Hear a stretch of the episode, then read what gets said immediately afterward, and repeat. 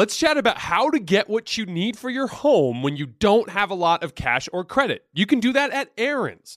Rent to own appliances, furniture, and tech from top brands like HP, Samsung, and Ashley. But say you don't need it anymore, no problem. At Aaron's, you can return your product at any time or even upgrade it for something new. Life's always changing. With Aaron's, your stuff can change right along with it. Keep it, return it, upgrade it.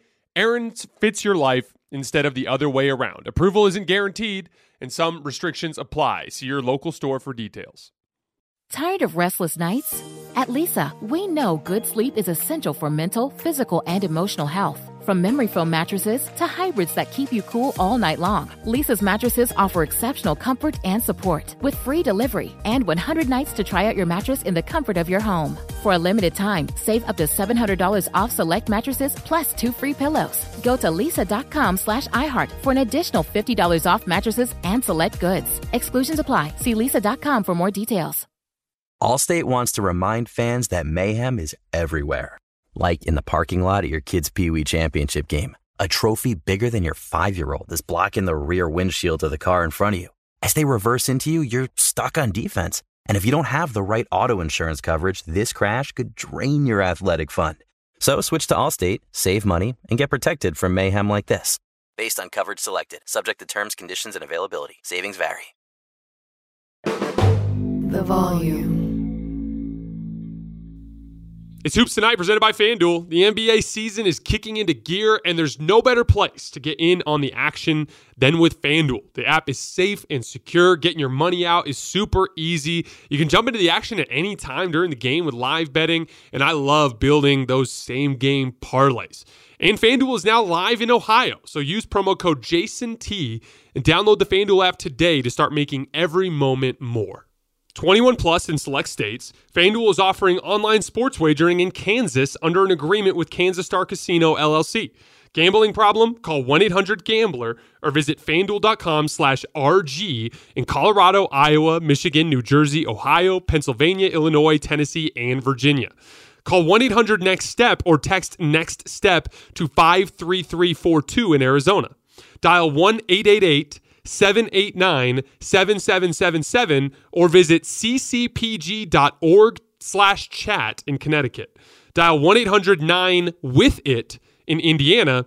Dial 1 800 522 4700 or visit ksgamblinghelp.com in Kansas.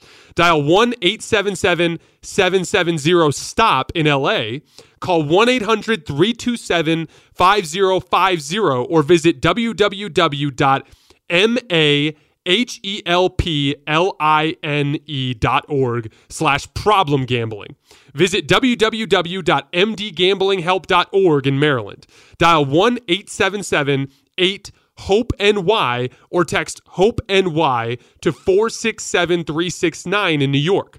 Dial 1 800 522 4700 in Wyoming or visit www.1800gambler.net in West Virginia.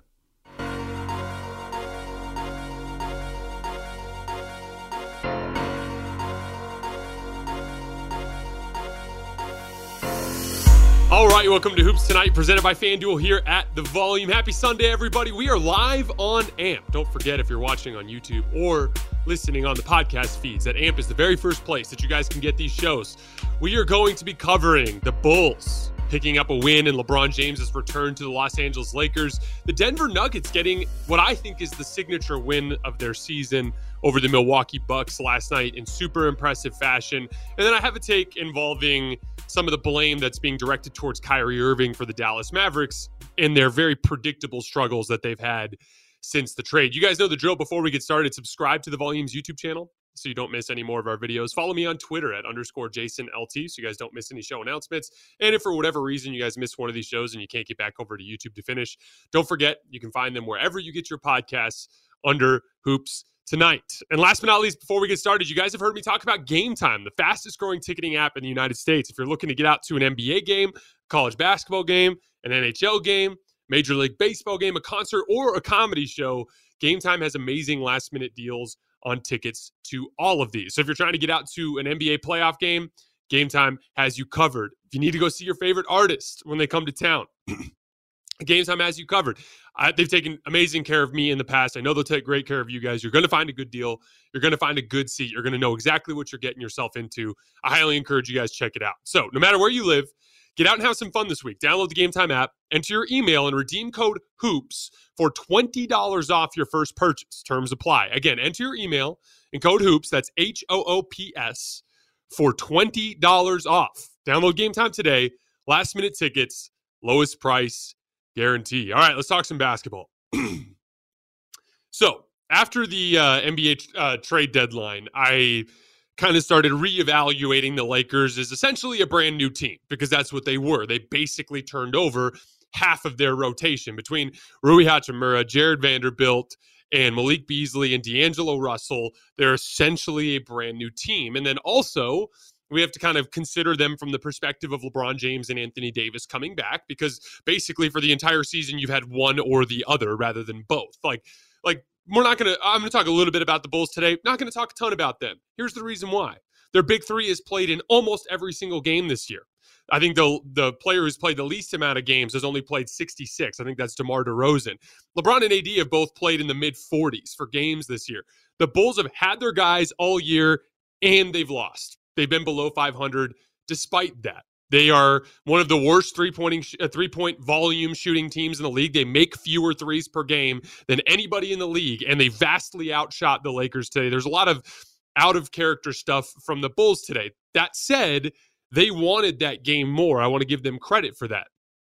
But what I was looking at this game as an opportunity to learn about was learn about the Lakers in a real must win game from both teams. Because, like it or not, regardless of how you feel about the Bulls, they are trying to win. They're in the 10 seed, they want to get into the playoffs. Um, I think that they feel a little bit better about their chances than what you would think, given the way that their basketball product has looked throughout most of the season. And you have the Patrick Beverley element. Patrick Beverley very much wanted to whoop the Lakers' ass today. So I thought it was a good opportunity to learn more about the Lakers. And yes, I'm disappointed in their effort. There's no doubt the Bulls wanted it more. But since the deadline, with that roster turnover for the Lakers, I've been evaluating them as a new team. And one of the specific things that has consistently stood out to me is that they don't handle intense perimeter defense well.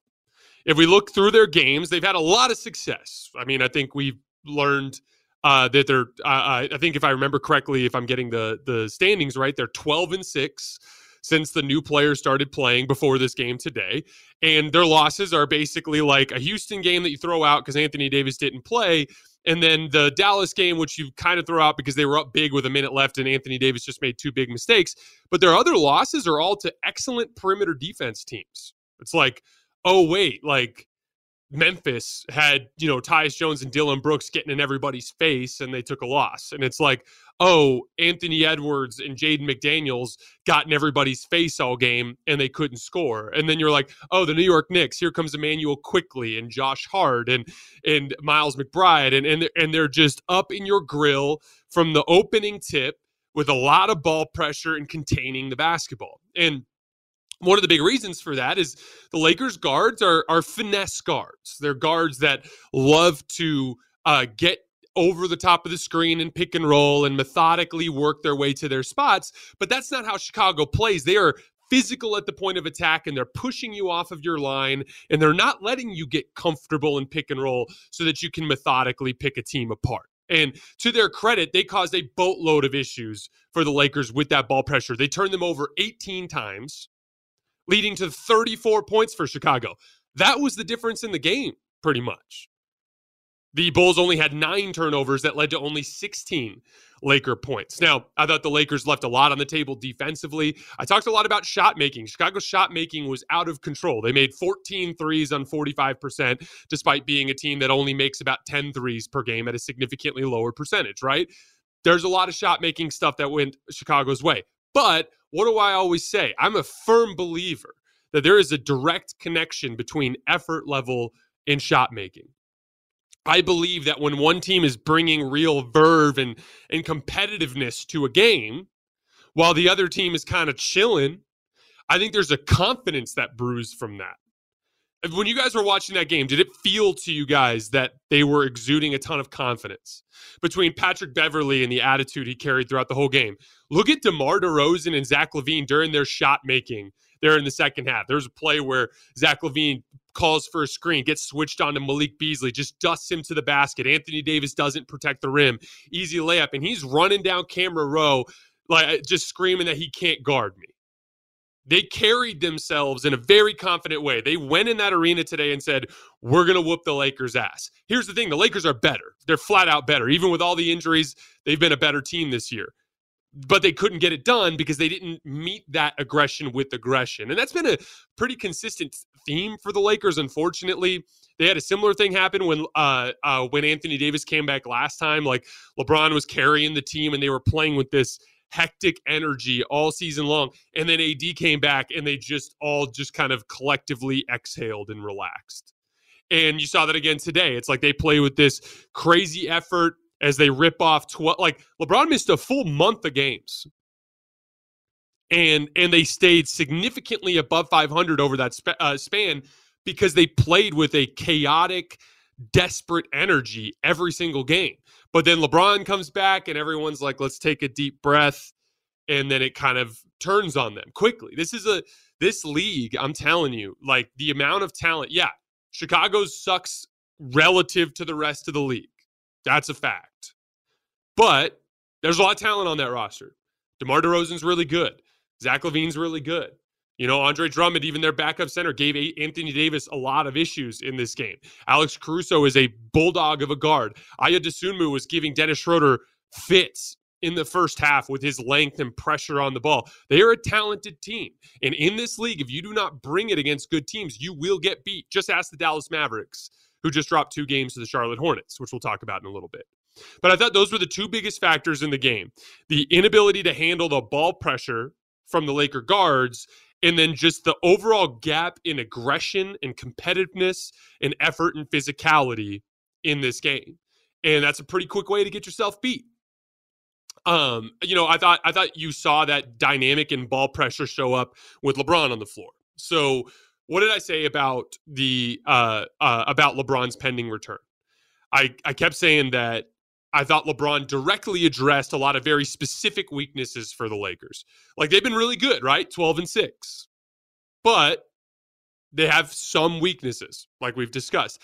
LeBron, what I loved about bringing him back to this group is if I take the Laker guards in their best in their biggest weakness is an inability to handle ball pressure, why is that important? Because you need your guards to break the defense down to get the team into rotation so that you can get quality shots, right? So when they're containing the basketball, those quality shots aren't there.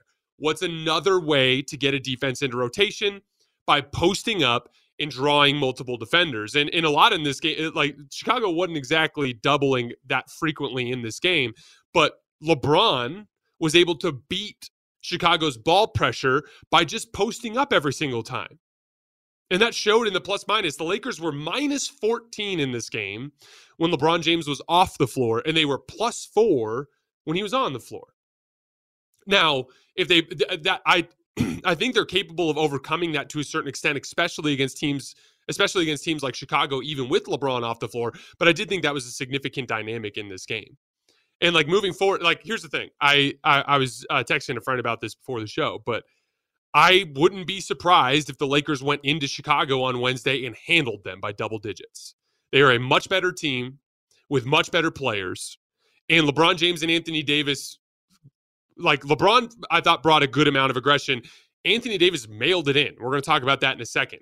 The guards didn't play well. There was there was a huge gap in shot result. There's a chance for them to go into Chicago on Wednesday, and if they bring the requisite effort, they will beat them. But if they bring a similar level of aggression and, and lack of physicality, they'll get beat. I wanted to talk about Anthony Davis because he only attempted eight shots in this game. And, you know, one of the most common refrains that you'll hear from Laker fans and Anthony Davis apologists is they'll be like, oh, well, the guards aren't looking for him. The guards aren't looking for them. And I just don't buy that. There was a play in the middle of the fourth quarter. I want to say it was like an 11 point game. And LeBron or Anthony Davis catches on the left wing with Derrick Jones Jr. guarding him and nobody else nearby. And rather than turning and attacking, he literally just casually dribbled the ball out to the three point line and did a dribble handoff with Malik Beasley. No, man. Why do you run offense? You run offense to get an advantage. You already have the advantage. There's no reason to run any offense. Go to work. You're Anthony freaking Davis, and that is a six foot six skinny wing coming off the bench for the Chicago Bulls. Take him to work. I'll give you an example. What did LeBron do half of this game? Just dribble the ball floor. Oh, Alex Caruso's on me. Everybody get out of the way. I'm just going to back him down and go to the basket. Here's three half spin moves and pivot, pivot, pivot. Oh, pump fake. Oh, Alex got off his feet. Here's an and one. Because why, why would LeBron call for a ball screen? Why would LeBron say, hey, we're going to run a horn set? There's no reason to run to run offense in a basketball game except for to get an advantage. If you already have an advantage, there's no need to run anything. Go to work. And like yeah, like the Anthony Davis didn't quite have the same amount of uh, of an advantage against uh, Andre Drummond. Good athletic, like strong centers have given Anthony Davis issues over the years. But like he spent a good portion of that game with Vucevic on him before the ejection, and with Derrick Jones Jr. on him. There's no excuse for attempting eight shots. You are the best player on the team. Demand the basketball. Go to work. That was your, especially when the guards just didn't have it. Austin Reaves, five turnovers. Dennis Schroeder was one, uh, four for 10. Lonnie Walker, one for three. Malik Beasley, up until garbage time, could not make a shot. Their best opportunity to run effective offense was LeBron James post ups and Anthony Davis post ups. That was literally their best opportunity. And LeBron, in limited minutes, went for it and applied that pressure, and Anthony Davis did not. And it, just was uh, that again, he was unbelievable the other day against Oklahoma City. Otherworldly good. And what did I say after the game? My my it, like rooting for Anthony Davis is one of the most frustrating things in the world because he either brings it with aggression and looks like the best player in the world or does not and turns into Clint Capela. I've said this for years now. And again, everything will be fine if they go into Chicago on Wednesday and beat them, and they have the ability to, and I expect them to. But you're 37 and 37. You just got to 500, and now you're back below. And it is vitally important to get that seven seed. Like, where is the competitive fire, man? Where is the fire? It just, it was, it was really disappointing. Um, and that's been such an interesting dynamic with the Lakers all season. When they've had long shot odds, they've been that underdog that's brought the energy and the effort. When they've been whole, they collectively exhale and relax. And it's been an issue throughout the year. But I, I want to tip the cap to Chicago, though, because that was just, that was such a, it was one of the things that I love about the game of basketball. Just like the game of basketball does not reward a lack of effort. And even a team like the Bulls that has a boatload of flaws, even a team like the Bulls, if you don't bring it against them, they can start to feel themselves and get a bunch of confidence and they can shoot you out of the game. And, and, and like it, it, you have to respect the game, especially in the modern NBA with the level of talent that there is to have consistent success. But let's move on to what I thought was the biggest game of the weekend, the biggest win for the Nuggets all season, and a super interesting kind of like taste of NBA playoff basketball. Last night, the Bucks versus the Nuggets in Denver. You know, the Bucks were on the tail end of a back to back, but they won uh, um, by like 40 or something in the previous game. So everyone played in the mid 20s for minutes. So it's not like they were overly fatigued. Um, the one thing you'll see with that is uh, it's it is tough to go into Denver just because of the elevation. That's there's like significant statistical evidence that Denver has a great home court advantage. But hey, that's going to be something that exists in a playoff run as well, right? So that's not something you're going to give them any um, slack for. But the Bucks came in red hot. They were 24 and three in their previous 27 games, playing just unbelievable basketball. Giannis is clearly hitting the Jets to try to get going for this playoff run, and they came out playing really well. Giannis came into the uh, first half just ridiculously aggressive. He was dunking everything. He had 24 points in the first half. They went up double digits. They uh, Brook Lopez in the first half in particular did a decent job guarding uh, Nikola Jokic in isolation defense. And the game just had a playoff feel. And if it wasn't for a pretty hot shooting Jamal Murray there in the first half, they might have found themselves in trouble. But they stayed with it and they stuck with it. And I, I and then in the second half, especially in that third quarter, you start to see Denver's interior defense take over the game. There was a bunch of really interesting matchup stuff in this game. For starters, the Bucks left Jokic in single coverage for most of the game. Um, and in the first half, Lopez held up pretty well, but there in that third quarter, like you know, it was funny. It just kept, he just kept pivoting and getting back to that right-handed jump hook over his left shoulder. If it feels like when you watch the Nuggets that every single Nikola Jokic jump hook goes in the basket, it pretty much does. He's taken 124 hook shots this year and he's made 83 of them. That's 67%. And that's best in the league out of the 25 players that have attempted at least 50 hook shots this year. By the way, point of trivia who do you guys think is second in the league in efficiency on jump hooks for players to attempt at least 50? The answer is Nikola Vucevic, who I thought was wrongly ejected from a game today. Although it ended up working to Chicago's favor because Drummond was whooping AD's ass. Um, but he started to get that jump hook going against Brook Lopez, and then he was really killing Bobby Portis. Uh, and we'll get to that in a minute. But there was a couple of specific uh, matchup things that were ugly defensively for the Bucks, and, and Bobby Portis was one of them. Um, one of the things I wanted to talk about really quick before we move on with uh, Jokic's uh, post work is what what like and it's interesting because when with perimeter players I feel like getting super choppy with your feet is a bad thing. You want to have really solid footwork and you don't want to waste negative steps because you need to cover tons of ground to get to where you need to go. And negative steps actually delay your ability to make those quick movements. But with the post, and especially with Jokic, because what he's trying to do is he's trying to bully you to your to his spot he uses really choppy feet. He picks up his feet and and makes a, a quick series of moves. And I actually think it works really well for him because it allows him to quickly reset his center of gravity every time. He's constantly chopping and resetting his base so you can't knock him off balance. And that allows him to bump you like five or six times on the same post up. You know, most post ups, you'll catch on the block and he'll turn and look, and like it'll be like maybe one bump, maybe two bumps, and then a move. But like Jokic, it's like he's bumping and hitting you like five or six times on the same post. There's a, a, reverse layup and one that he had on Brook Lopez. I actually posted a video of this on my Twitter feed that you guys can see. Um, but on that play, Jokic hits uh, uh, Lopez with like five different post moves and five different fakes on the same attack. And, and it's just a testament to how good his footwork is for what he for what he needs out of the post. And you know, he has this like ridiculous every every great player has a move that kind of seems unfair.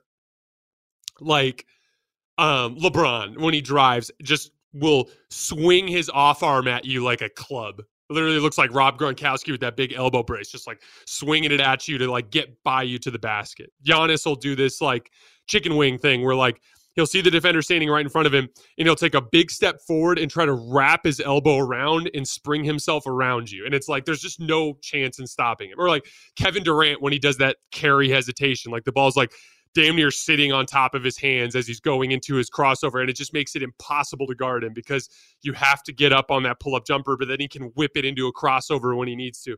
Well, Jokic, his unguardable move is that like chicken wing that he does he does this hard pivot like like it, it, one of the harder spin moves that you'll see from a big man it doesn't even look right coming from a player as big as he is but he'll just quickly whip into that like hard spin back move and nobody can do anything with it and couple that with a jump hook that he never misses and he becomes one of the most unguardable post players. I love he had 12 points and 3 assists during that third quarter run and i really appreciated his aggression because especially since they left him in single coverage i've been critical of Jokic over this season for being like the the guy who's constantly trying to make the right play and not making enough of the Embiid and the Joel Embiid like let me be a force of nature as a scorer because I'm the best player on this floor and our team's best chance to score is by me being aggressive. I liked to see that from him in that third quarter. A couple other interesting matchup pieces in this game. Bobby Portis really struggled. He's way too far back in his drop, and that was a big part of how Jamal Murray got going with his three point shot. He was just sagging way back into the paint, which you do. It makes more sense to do that when you're Brook Lopez because you don't have super quick feet, and your length and athleticism or your length and size is your strength. So sitting back at the rim is the best way for you to impact defensively. Like Bobby Portis is a much better athlete than Brook Lopez. He's much more mobile. He's more of a forward than he is a center. Like, dude, your quickness gives you the ability to be out there, and you're not going to bother anybody in drop coverage anyway because you're too small. And so it was it was a confusing um, uh, strategy from uh, from Portis to sit back and kind of defend as a center. When Yo- when Portis is at center, I'd like to see them switch more. And they did that with Giannis. There was a big stretch of this game with Giannis at center, and he was switching a lot of the screening actions and having some success. Um, what's interesting is when Giannis would play like a traditional center, versus, like in help coverage or in drop coverage, he actually struggled a little bit in this game. You know, it's interesting the dynamic where Giannis is actually kind of better as a help defender than he is as a traditional rim protector. And then Lopez is much better as a rim protector than he is kind of anywhere else on the floor. And so like obviously if you when Brook Lopez is gone in the future, go fast forward five years from now, I think Giannis will be one of the best big man center defenders that we have in the league when he gets all those reps. But he doesn't play a ton of center um, in the more traditional sense of the word, so he can struggle in that specific matchup. I think you've seen that in the games that Brook Lopez has missed this year. Um, one other thing that I thought was super interesting because, like, when I talked about Denver earlier this year, and I explained like what I thought was their pathway to the playoffs. I talked about how when I look at matchups, the you have to beat Denver by exposing them for their lack of perimeter defense and by pulling Nikola Jokic away from the basket and forcing him to cover in space, right? But you need to be an outstanding pull-up jump shooting team to do that. And here's the thing. Milwaukee and Boston are not good pull-up jump shooting teams. Now, Boston can go five out and drive and kick you to death, so they can at least force Jokic to guard in space. So it's a little different. Like they can go to Al Horford at center, tuck him away in the corner, and just drive and kick you to death. So, like, I think Boston matches up way better against Denver than Milwaukee does. But Milwaukee kind of plays into Denver's defensive strengths. You know, Denver has defended well enough this year, considering their personnel, in large part because they run a scheme that allows Jokic to stay around the basket, right? But Milwaukee is going to play directly into that. They're not going to force Denver to do something that makes them feel uncomfortable. I don't know if you guys remember this summer, but in the Euro Cup, the FIBA Euro Cup, there was a matchup uh, where Giannis and Jokic guarded each other for an entire game. And Jokic had a ton of success because he's so damn big that Giannis can't bully him. And if there's one deep, uh, like basketball strength that Jokic has that he can devote to defense is his basketball IQ.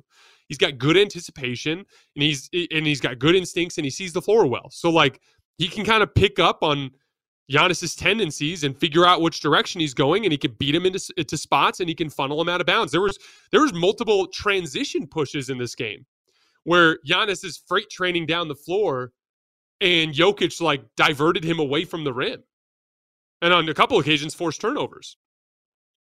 And Aaron Gordon, again, like I've talked about the different archetypes of forwards. There's like that skinny, mobile perimeter forward, and then there's like that big, strong power forward. And it's not the same that it used to be, right? Like it's not like the Drew Gooden slow footed power forward. It's like the biggest, strongest athletes in the league that are like six nine plus, that carry at least 230 pounds of muscle, where they're just built like fridges and they have some of that perimeter skill, but they're not the same type of players like a Jaden McDaniels, for instance, right? And Aaron Gordon is that type of player. And so, like the combination of Gordon and Jokic to throw at Giannis, that's a super interesting matchup advantage. And they do well. They hold up well against Giannis. And then, you know, it, you get to, I talk about this all the time. Matchups are everything in basketball. Like, Arizona beat UCLA two out of three times this season, including in the Pac 12 championship game when all the chips were down on a neutral four. They beat UCLA. But Arizona had two plotting bigs, and their guards aren't very good.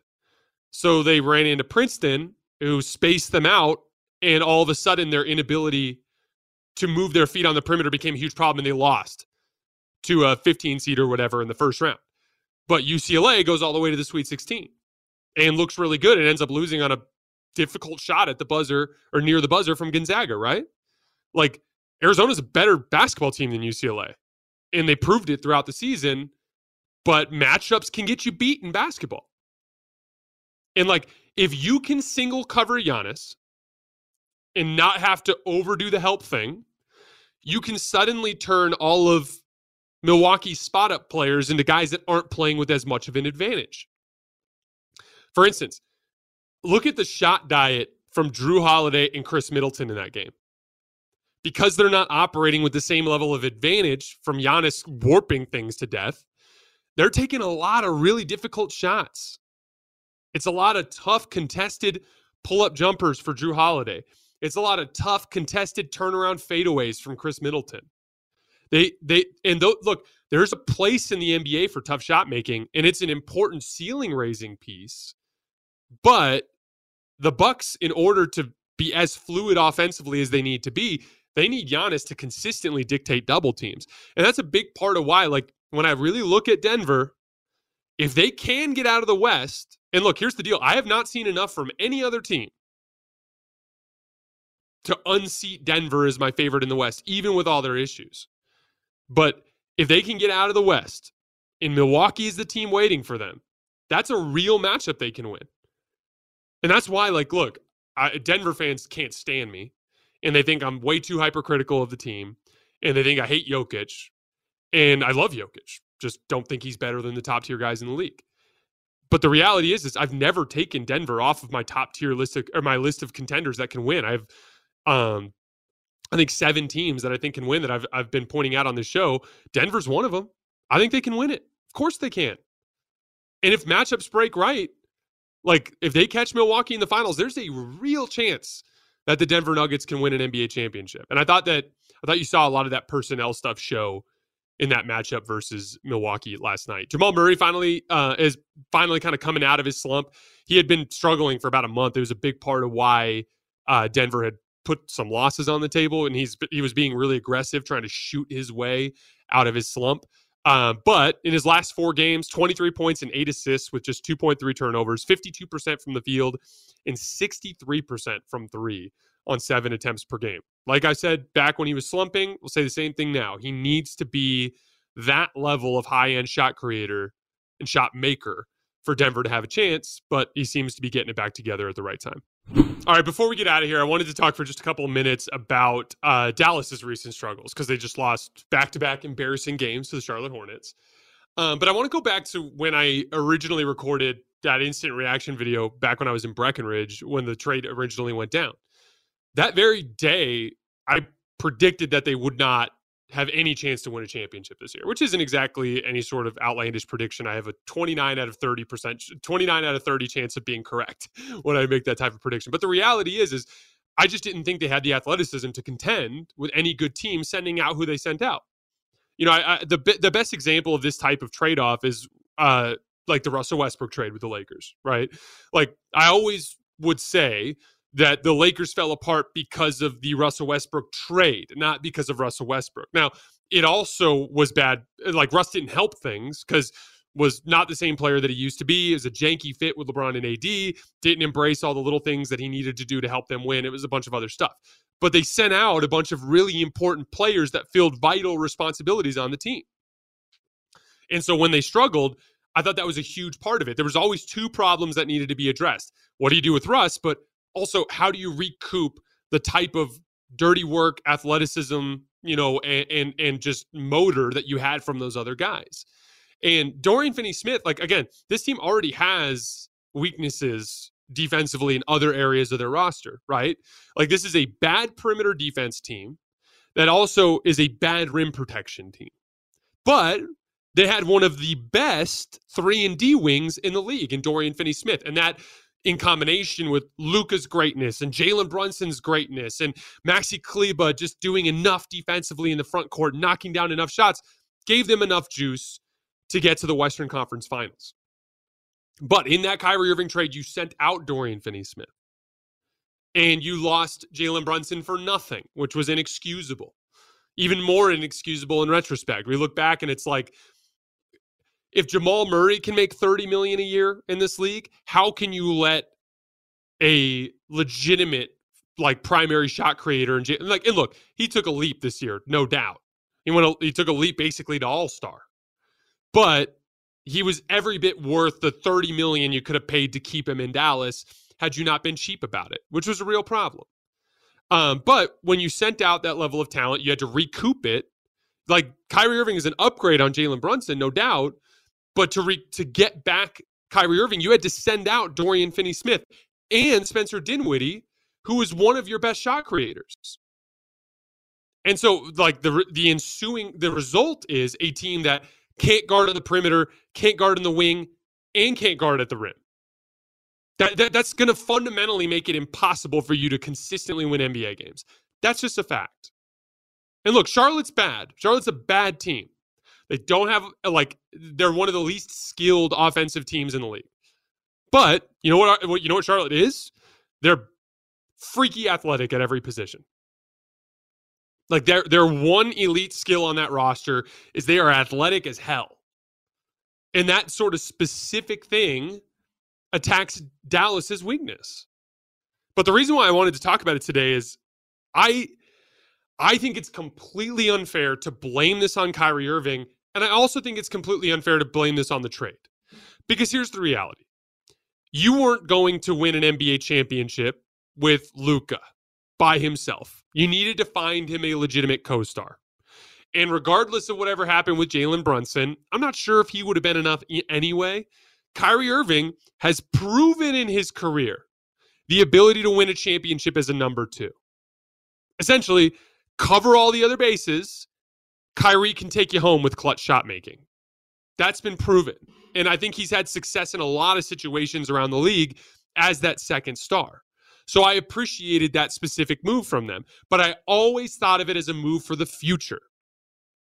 Because of the otherworldly offensive skill of Kyrie and Luka, they don't need to get highly advanced offensive role players around them. They don't need to be guys that can do advanced shot creation and high level closeout attacking. Like if they can knock down a third of their threes and defend at a high level, they can play for the Mavericks and make them good. And you can find in the offseason through the mid level exception and through the veteran minimum uh, exception, you can find quality players that do one thing well. You can find guys that are great on offense or suck on defense, or that are great on defense and suck on offense. That's a pretty typical archetype that you'll find in the discount salary slots in the NBA. And having Kyrie and Luka gives you the flexibility to go after those guys. And there are a lot of guys like that out there. As I was shocked they didn't try to go after someone like Stanley Johnson because he's the kind of archetype of of wing athlete that could help in a lot of different ways. But the Kyrie Irving trade was always about the future.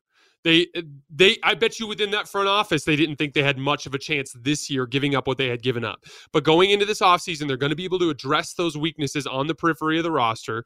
And then going into next year, you're going to have Kyrie Irving and Luka Doncic and a roster of players that is specifically catered to what they don't do well, which is all of the dirty work. And so like I, it feels it feels opportunistic to blame it on Kyrie. Kyrie has won three games without Luka this year for the Mavs. He outplayed Anthony Davis like a week ago. Kyrie's not the problem. The problem is, is to get him, you had to give up your best wing defender and another shot creator.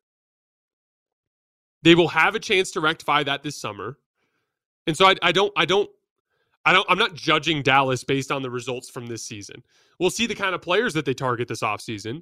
But like it's really simple. It's like if you if you look at it, you know, Josh Green's going to be there. He's going to have one of those significant rotation spots. Maxi Kleber is going to be there. He's going to have one of those significant rotation spots. But if you're a veteran minimum or mid-level exception center who's like a legit rim protector and a lob threat, like go to Dallas. There's a starting spot there for you right?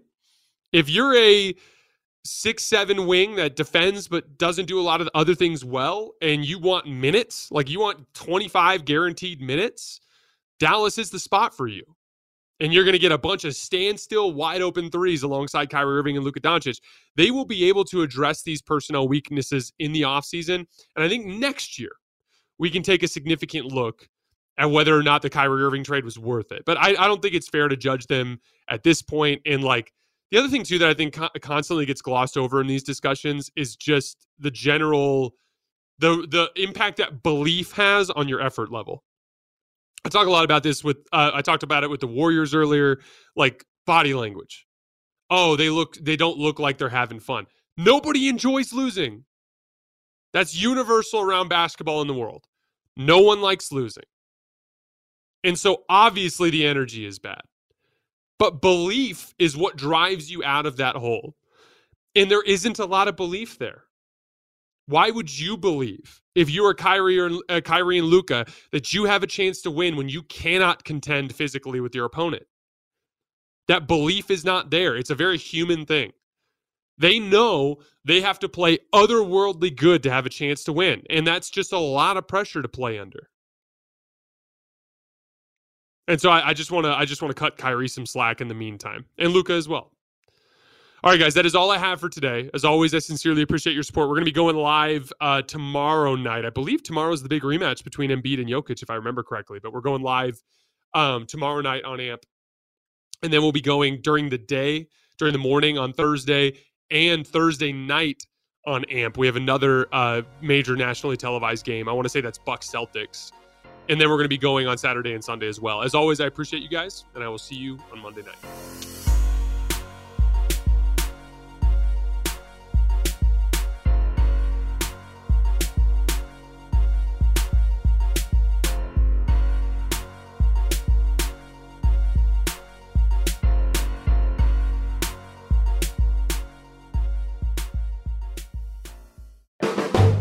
Volume. Let's chat about how to get what you need for your home when you don't have a lot of cash or credit. You can do that at Aaron's. Rent to own appliances, furniture, and tech from top brands like HP, Samsung, and Ashley. But say you don't need it anymore, no problem. At Aaron's, you can return your product at any time or even upgrade it for something new. Life's always changing. With Aaron's, your stuff can change right along with it. Keep it, return it, upgrade it. Aaron's fits your life instead of the other way around. Approval isn't guaranteed, and some restrictions apply. See your local store for details. Infiniti presents a new chapter in luxury, the premiere of the all new 2025 Infiniti QX80, live March 20th from the edge at Hudson Yards in New York City, featuring a performance by Jon Batiste. The all new 2025 Infiniti QX80 is an SUV designed to help every passenger feel just right. Be the first to see it March 20th at 7 p.m. Eastern, only on iHeartRadio's YouTube channel. Save the date at new-QX80.com. Don't miss it. 2025 QX80 coming this summer. Introducing the Leesa Chill Collection, your answer to hot nights. These mattresses beat the heat with ultra cool covers, whisking away heat for the perfect sleep temperature. Save up to $460 on chill mattresses and get two free pillows when you shop now. iHeart listeners can save an extra $50 off by visiting leesa.com forward slash iHeart. That's L E E S A dot com slash iHeart. Exclusions apply. See leesa.com for more details.